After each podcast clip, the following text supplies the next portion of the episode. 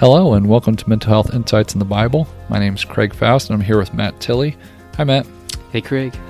Today, uh, our podcast is a podcast dedicated to really helping us understand how being a healthy human, in this case, a mentally healthy human, we can do so by understanding what the Bible says about being human and acting as a human and kind of really looking at it through that lens. You know, how to become a healthy human biblically and through the you know biblical lens.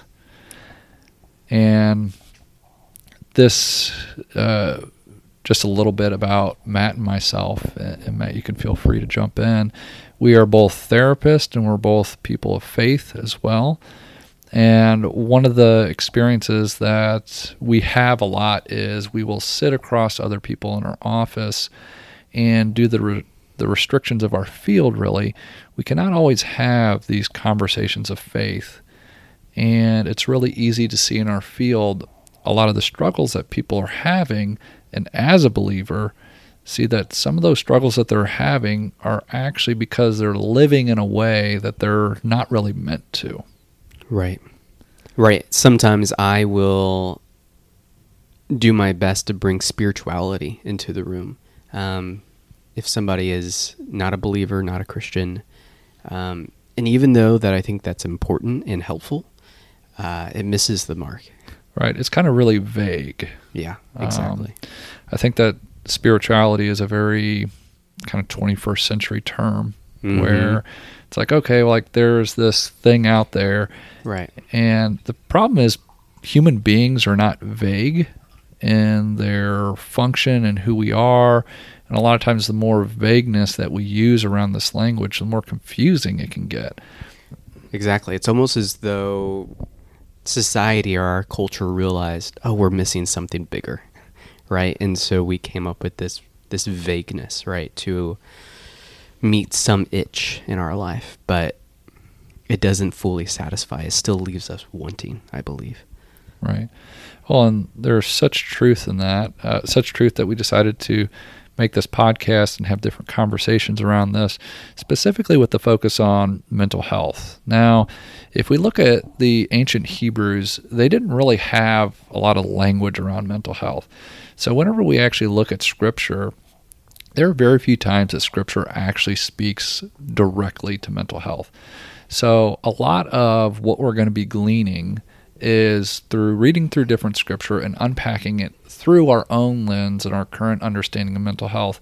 And one of the things that we're going to find out is that our current like understanding of mental health is actually catching up to where the Bible was already leading us so long ago. Exactly. Right. The Bible, uh, I, like to understand it or describe it like this, but the Bible is not written as a uh, counseling book necessarily. It's not written as a direct and intentional science book or a history book, uh, but it includes all of those things in there. Um, and we have to understand how to read it, how to read a book or a, a piece of literature differently than the next. But we find mental health insights scattered all throughout Scripture. Right. And I think that when we're thinking about this, so we'll talk a little bit about how to read the Bible. Um, if this is something that you're really interested in, it's important to mention. Neither Matt and I are not theologians. Uh, our education isn't in that area. And even though this is a place that we occupy, if you're looking for that type of thing, plenty of other really great resources out there to really understand how to read the Bible. And really, the things that we'll be going over in this podcast, like I said, the, the focus is going to be on mental health, but um, it's going to be more of a fundamental level. And if you're really wanting to dive into the true depths of what the Bible is, uh, there are plenty of good podcasts and resources. Um, I, I know that uh, one of the resources that's near and dear to my heart is the Bible Project podcast. Um, I'm not sure if there are any resources that you use, Matt, just as far as like reading and understanding the Bible. I know your education included it a lot more than mine did. Yeah. Tons of amazing authors out there. Um, in fact, I would just recommend pick up the Bible, read through it, understand it in all of its weirdness and complexity and uh, all of the really hard parts. Don't pass those up. Right. So we are going to shift into talking a little bit about the Bible, but before I uh, start reading um, the kind of topic of today's discussion, I want to kind of preface this. Something Matt said right there is really important. The Bible is not a history book, it's not a science book. Um, it's ancient Hebrew meditation literature, it is prophecy, it is poems. Mm-hmm. And we have to orient ourselves to the culture in which this is written, which is, you know, it's written to ancient Israelites um, primarily. Right. And the thing is that this being meditation literature, what it means is that we are to spend a lifetime understanding it and to really gleaning wisdom from its pages. So there may be times where Matt and I will talk to you about the understanding that we have currently, and we may you know continue to build upon that because that's how the Bible is meant to be read. It's mm-hmm. meant to be mm-hmm. understood, and some of the especially like whenever we're considering like mental health, there are some of these like golden nuggets that we just have to dig for and put a little more effort in and to really truly reveal the truth of the life around us. So let's go ahead and uh, the, the topic that we're going to be talking about, the first place that we kind of get to in the Bible that it really has any mentions of humans is in Genesis 1, verse 26. And I believe I'm reading uh, the King James version of the Bible here. Um, so, for those of you that those versions matter, um, it says, And God said, Let us make man in our image, after our likeness, and let them have dominion over the fish of the sea, and over the fowl of the air, and over the cattle, and all over the earth, and over every creeping thing and creepeth on upon the earth. Gotta love the New King James Version. So this is something that's so important. We are images of God, and in, gosh, it's it's the 26th verse of of Genesis one that human beings are kind of or the the nature of human being is introduced there so important because we're going to start unpacking this image of God, and there's a lot here. And I think that, like, even me just reading a little bit of that right there, there's a certain amount of reverence that we have. We have dominion over things on the land, things in the sky, and to truly understand that depth of this this image, we're going to break this off into several episodes. But today we're going to give a slight overview, just to kind of give you a picture of where we're going to be going. Right. Uh, we wanted to talk a little bit more about just generally, while we may delve more into depth in future episodes about the image of God. Generally, how do we understand the image of God? What does that even mean to to mirror Him, to reflect Him? Um, what are the components that that go into being a image bearer? Uh, there are many characteristics of God. We see that all throughout Scripture. It's important to understand, you know, who how does God engage with His people, because that's where we see who He is come out, um, how He jumps into the story, right? Uh, but one of the most helpful things that I think I remember hearing in seminary is that as image bearers, and you don't have to be a Christian to image God because we are all created in His image, that we have inherent worth, value, and dignity. Uh, we can create beautiful things, beautiful things, works of art, architecture um, stories because we image the ultimate creator. We can love somebody with everything in our heart because we image the ultimate lover, the one who first loved and gave life. Um, and so to recognize that some of the most beautiful parts of us, of who we are individually, come as a direct result of the fact that we image the most divine being, God.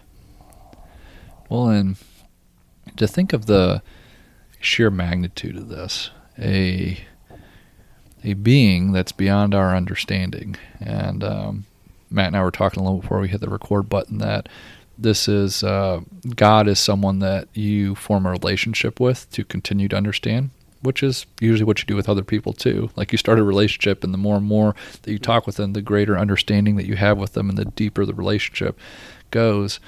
Um, right here in just these beginning passages, Matt is talking about this dignity that we have, this value that God has placed on us, being these images, these reflections of Him. And we are to have dominion over the creatures of the air, creatures of the land. There is a certain reverence that is that is put on us because we are reflections of God. There's a certain amount of reverence uh, to God that we see all throughout the Bible, and um, I think that whenever we think about these image, I don't know why. Like whenever I think of the image, I think of my son.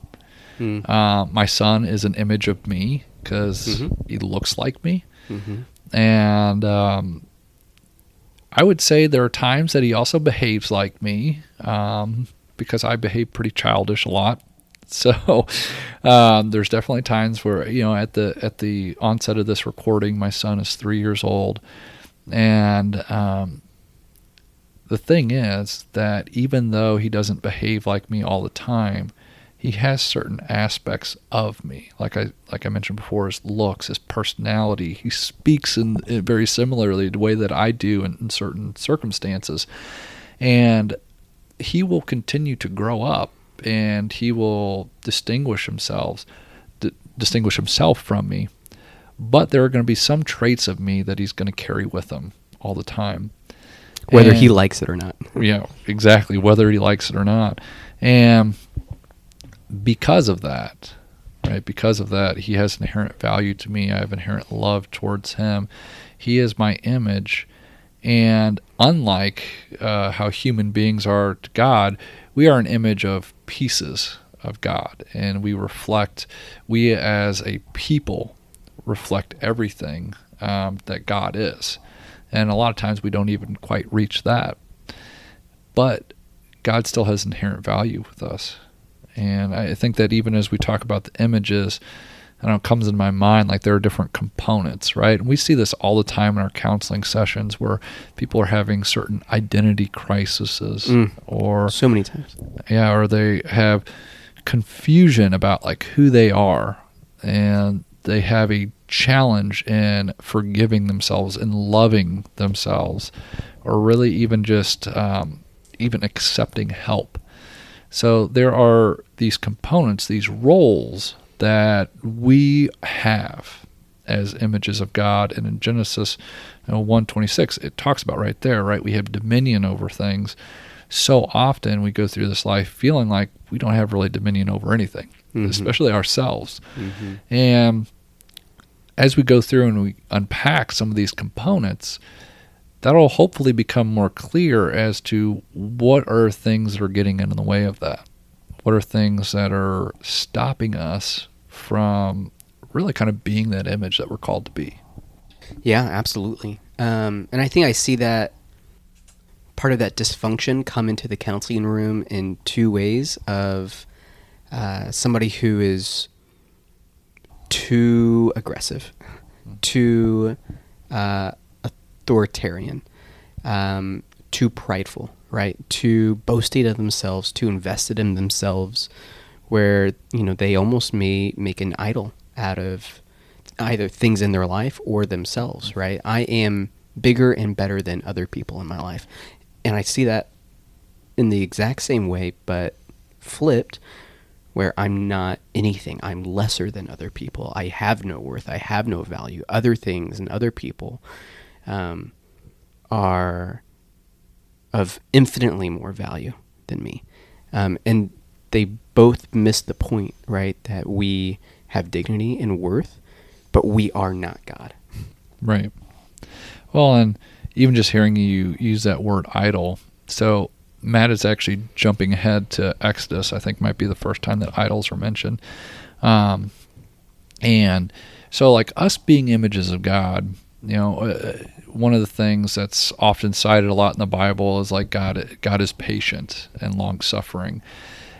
The few times that we see God get really, really, from what we may view from our own human perspective, angry is usually whenever there's some type of idolatry going on, where human beings are worshiping idols or they make idols or, or different things like that. And this kind of makes sense when we look at the context of even just this first first passage, us being the image of God. Whenever we make an idol out of something, whether or not it's even, I mean, you know, think about uh, in today's world, the different uh, TikTok stars or, you know, influencers or whatever we want to call them. You know, we make idols out of different people or make idols out of different things. You know, I really want a Tesla, you know, that really mm-hmm. feels like that would kind of elevate my image to everyone else in my life.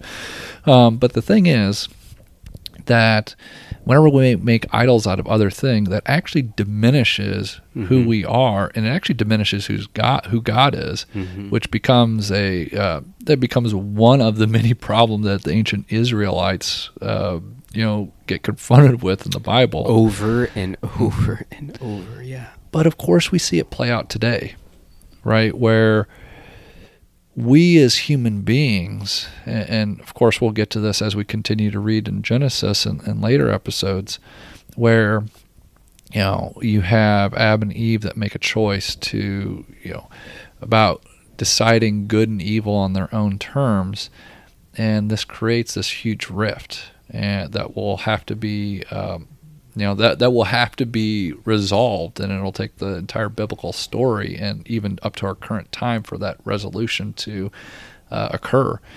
So we as people are the image of God whenever we use other things as idols. This creates this disconnect where all of a sudden we are not being who God created us to be. And when we don't and when we're not able to be who God is calling us to be, there becomes this huge disconnect.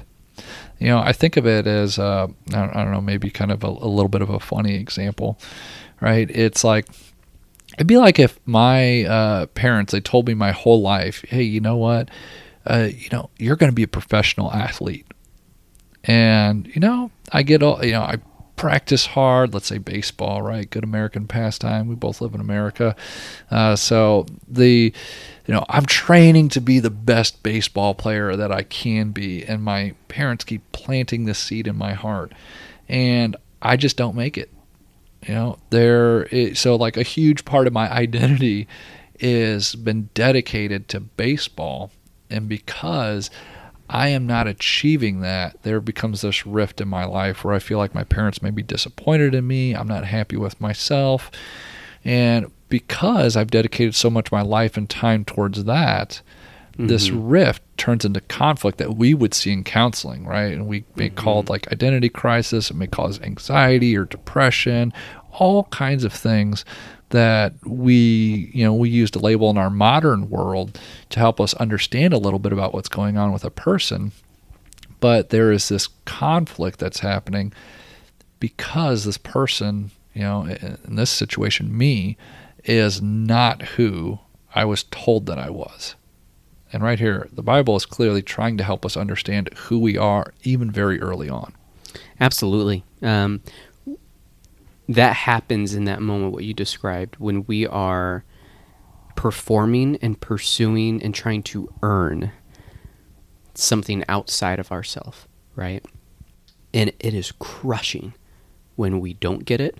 And when we do get it, it's destructive. Mm. And it puts us in this loop of I am what I do, I am what I achieve, I am fill in the blank, right? Anything that we are worshiping, that we are thinking about, that we are striving for mm-hmm. outside of God.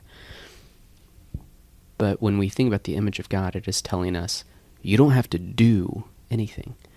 You just are. You are my creation. You are my children. And it takes so much of that weight and that pressure off. And it makes failing infinitely easier, knowing that I don't have to be perfect at this. Mm. I don't have to achieve this in order to still be known and loved, in order to still be who I am. Nothing can take that away. So it gives us so much more freedom to go out into the world and take risks. And I love that. Right. Well, and if you even consider this, right? So, you know, I think it becomes really hard because we hear this and our culture is not really set up this way. Our culture is not an unconditional love culture. And you know what? It wasn't that kind of culture for the ancient Israelites either. So it's not like these texts were introduced to a people that, you know, they were very different culturally than we are. Mm. Um, but they were not introduced to a people, and this is just widely accepted, right? As you go through the Bible's uh, stories and the narratives in there, uh, you quickly find out that human beings just continue to fail again and again mm-hmm. and again. And it's through God's grace and mercy and love that, you know, God keeps on working with uh, with us um, and creates this plan that the Bible uh, lays out and kind of helps us get comfortable with. So, just kind of reviewing a little bit, we talk about this this image God that we are the image of God. There's these different components, these different roles that we have, this this identity that we have, this like inherent dignity and love that God has for us, and really this kind of this station that we're called to that a lot of times we ourselves don't fully understand or we might not really move into. So, but nonetheless, it is what we are called to, it's what we are created to do. And we have this last part that I think is inherently important as well is that God has created us in a way that all of His people are to reflect His image which means that we cannot reflect his image in isolation. Mm-hmm. You know, I think of um, I can't remember what they're called. Those uh, you know, sometimes you get like uh, those artistic creations where people will take you know they'll break like a mirror up and they will paste different like mirrors and, and things like that and create like some type of cool design. And it's kind of like a mosaic type thing. And the cool thing about it is that if you look at one piece of this broken mirror, this tiny piece that may be, uh, you know, a couple centimeters um, large, you're not going to really see a lot of your face. But if you back up, you can see a larger portion of who you are reflected in this. And it's very much like that whenever we think of God and, and like how we are the images. So there's a social component that is built into this. And uh, we will unpack this a little more as we continue to read through Genesis because God's going to create Adam and then God will create Eve. So we understand with the creation of Eve that man, it's not good for man to be alone. And uh, I think that's actually one of the first times that God says "not good" mm-hmm. in, the, in, the, Bible, and that's a that's kind of like a big red flag for you if you're a reader that like, oh, okay, well, God says all these other things are good, and then boom, there's a not good. Mm-hmm. So we are inherently not meant to go through these different journeys alone. And a lot of times, whenever we're suffering, uh, one of the first things that happens with any type of mental health condition is isolation usually starts to occur. There is shame and guilt which automatically kind of take us away from other people. And we start to hide a portion of ourselves. We start to hide who we really are or who we really feel like we might be. And in doing so, we actually help deepen the actually cataclysm, you know, this disconnect that we have from us being the image of God. But, you know, because we're disconnecting ourselves from other people, and this disconnection that we have from other people is probably in our current society one of the things that can lead to us being injured the most. Absolutely. Yeah, I think you're right on it, Craig, that shame is the thing that takes us away from all of the good things in our life. It disconnects us from our community, from our closest friends, from God. Um, and we see that show up in Genesis as well that God made Adam and Eve. Well, one, he created Eve uh, after he recognized, yes, it's not good for man to be alone. So, yes, we are created in the context of relationships. That's part of our image of God because in the beginning, he didn't exist alone. He existed within the Trinity. So, he had companionship as well, he had relationship. But then when the fall happened, right? Adam and Eve went straight to shame. When they were created, they were naked and unashamed. Those are some of the words that, that Scripture uses. Mm-hmm. But when they fell, what did they do? They went and they hid. They blamed each other. They covered their bodies. All which are indicators of shame in its disconnection. It's mm-hmm. hiding and it's running away. That's what we do in our shame. Um, and I find that so fascinating that today that's still how shame shows up in our life. We run away, we hide, we cover ourselves, mm-hmm. we point the finger at the other person, we hide from the people we love the most, people we were created to be in relationship with, and we hide from God. Right. Well, and even just tagging onto that a little bit, right? Um, we see two different ways that people can deal with shame, even reflected in that story, right? So, uh, Eve is, Eve is deceived by the snake and uh, takes this apple. It's good in her eyes. She takes it to Adam. They eat of it. Um, then they have the knowledge of good and bad. And when they get the knowledge of good and bad, they hear God coming and up until this point, they're in perfect communion with God, mm-hmm. something that um, believers now can only hope to achieve. And uh, you know they clothe themselves, so you have this this shame where they are both hiding themselves. And a wonderful thing happens. God calls out to them, and Adam throws Eve under the bus. Mm-hmm. And not totally. only does he throw under Eve under the bus, he he then blames God too. This, this woman, woman, you, you gave, gave me, right? So like sometimes whenever we're dealing with that shame, mm. we push people away yes. by blaming them. And you know, we don't read in the story that like Eve argues back or anything like that.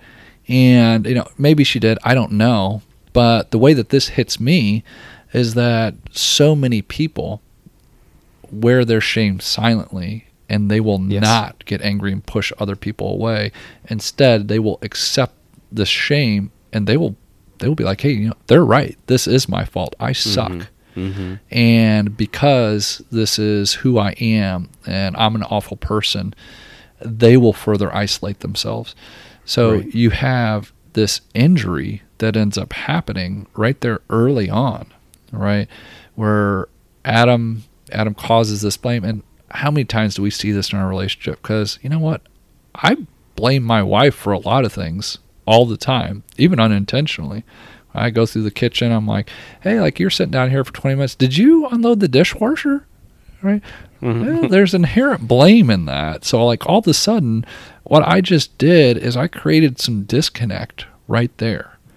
And we see this happen all the time all the time. It becomes hard, right? Because all of us deal with feelings and emotions different ways. So there's this social component of who we are as the image of God that makes it so fundamental that we are to worship God individually as people, but as a community as well. Yes. And we are able, you know, and really there is a certain harmony that we are supposed to kind of work towards with other people and loving them and caring for them and even even to some extent taking care of each other that we are called for. So th- this is all different components, all different things that are part of this image, and they become revealed to us as we continue to read through Scripture and as that becomes a little more clear. Yeah, I, I feel like we could have quite a few more episodes just talking mm-hmm. more in depth about that in and of itself. But I think as we begin to, to maybe start wrapping up here, it's also important to note that to understand how we image God, we need to understand who God is. who are we reflecting? And that is a feat that will take the rest of our lives And even then, on the other side of glory, we will never be able to fully comprehend and understand this divine being. It's impossible. He is so far above us, so far above our understanding. And yet, we still have some capacity to understand him because we are called to be in relationship with him. And so that will be a, a worthwhile goal as we talk about this is, well, who is God? Um, what are those characteristics that show up in Scripture? How do we understand Him not just by naming traits that He has, but how does He show up in the story of Scripture? And looking at the Bible as, as a whole, context is king. Uh, one of the, the phrases that gets thrown a lot around a lot whenever trying to understand and interpret scripture. Important to look at how God shows up in this moment with the Israelites, in this moment with Adam and Eve, in this moment as his wrath comes down, in this moment as he sends his son to the cross. Well, the way that he engages with us says a lot about how he is and who he is. Um, and yet it's still going to fall short of, of all that encapsulates God. Mm-hmm. But that's who we image. And that in and of itself is so beautiful and glorious. Hmm. Well, and even tagging on that, I think it's important. The Bible isn't written to help us fully understand God. That's not its purpose the Bible is telling us our story as humans. And a lot of times, our as, story of redemption. Right. Yeah. And a lot of times, as we as humans understand more of what this means to be the image, a lot of times God becomes a little more clear in that. And the actions that we see God take make a little more sense. Mm-hmm. So, part of our job as we go through and uh, we start to unpack in greater detail these different aspects of the image and how that impacts our mental health, how that impacts how we walk throughout the world, is going to be kind of trying to clue into some of these pieces and discovering God along the way, uh, to having that greater understanding. Because, you know, understanding this being that we are reflecting, understanding God, helps us understand who we are. But a lot of times with the Bible, we're going to get a much clearer idea of who we are. The by a much clearer idea of who God is by looking at all right, how are we the image? What is it that we see here? What is it that God is asking of these people? And what does that mean for me today? Right? How can my understanding of this be today as we kind of glean the wisdom out of the text that we're reading? Yeah, I'm very excited to explore more of that with you, with all of you guys listening. Um, it's going to be a joy to walk through this journey with you all. All right. So, like I said, we'll be going through this Image of God series, and we appreciate you guys joining us. Just like mm-hmm. Matt said, this will be a joy going through, and um, really, even hopefully in the future, getting the chance to know some of our listeners as well. Yeah. Uh, but until next time, uh, we're thank you guys for listening to this podcast. We'd ask that if you've enjoyed it, please you know give us a five star rating. If you guys also enjoy this, you know, please tell your friends and family about it. We'd love to go on this journey with all of you together. Yeah, absolutely. Thank you for listening. Thank you for listening to Mental Health Insights in the Bible. This podcast is conducted by two licensed professionals in mental health counseling, but this podcast is not meant to provide medical or legal advice is not a substitute for personal counseling. The song on our podcast is called Indie Folk by Alexi Action, found on Pixabay. If you are listening to this and feel that you may be a harm to yourself or others, please reach out to professional because we believe your life is worth it.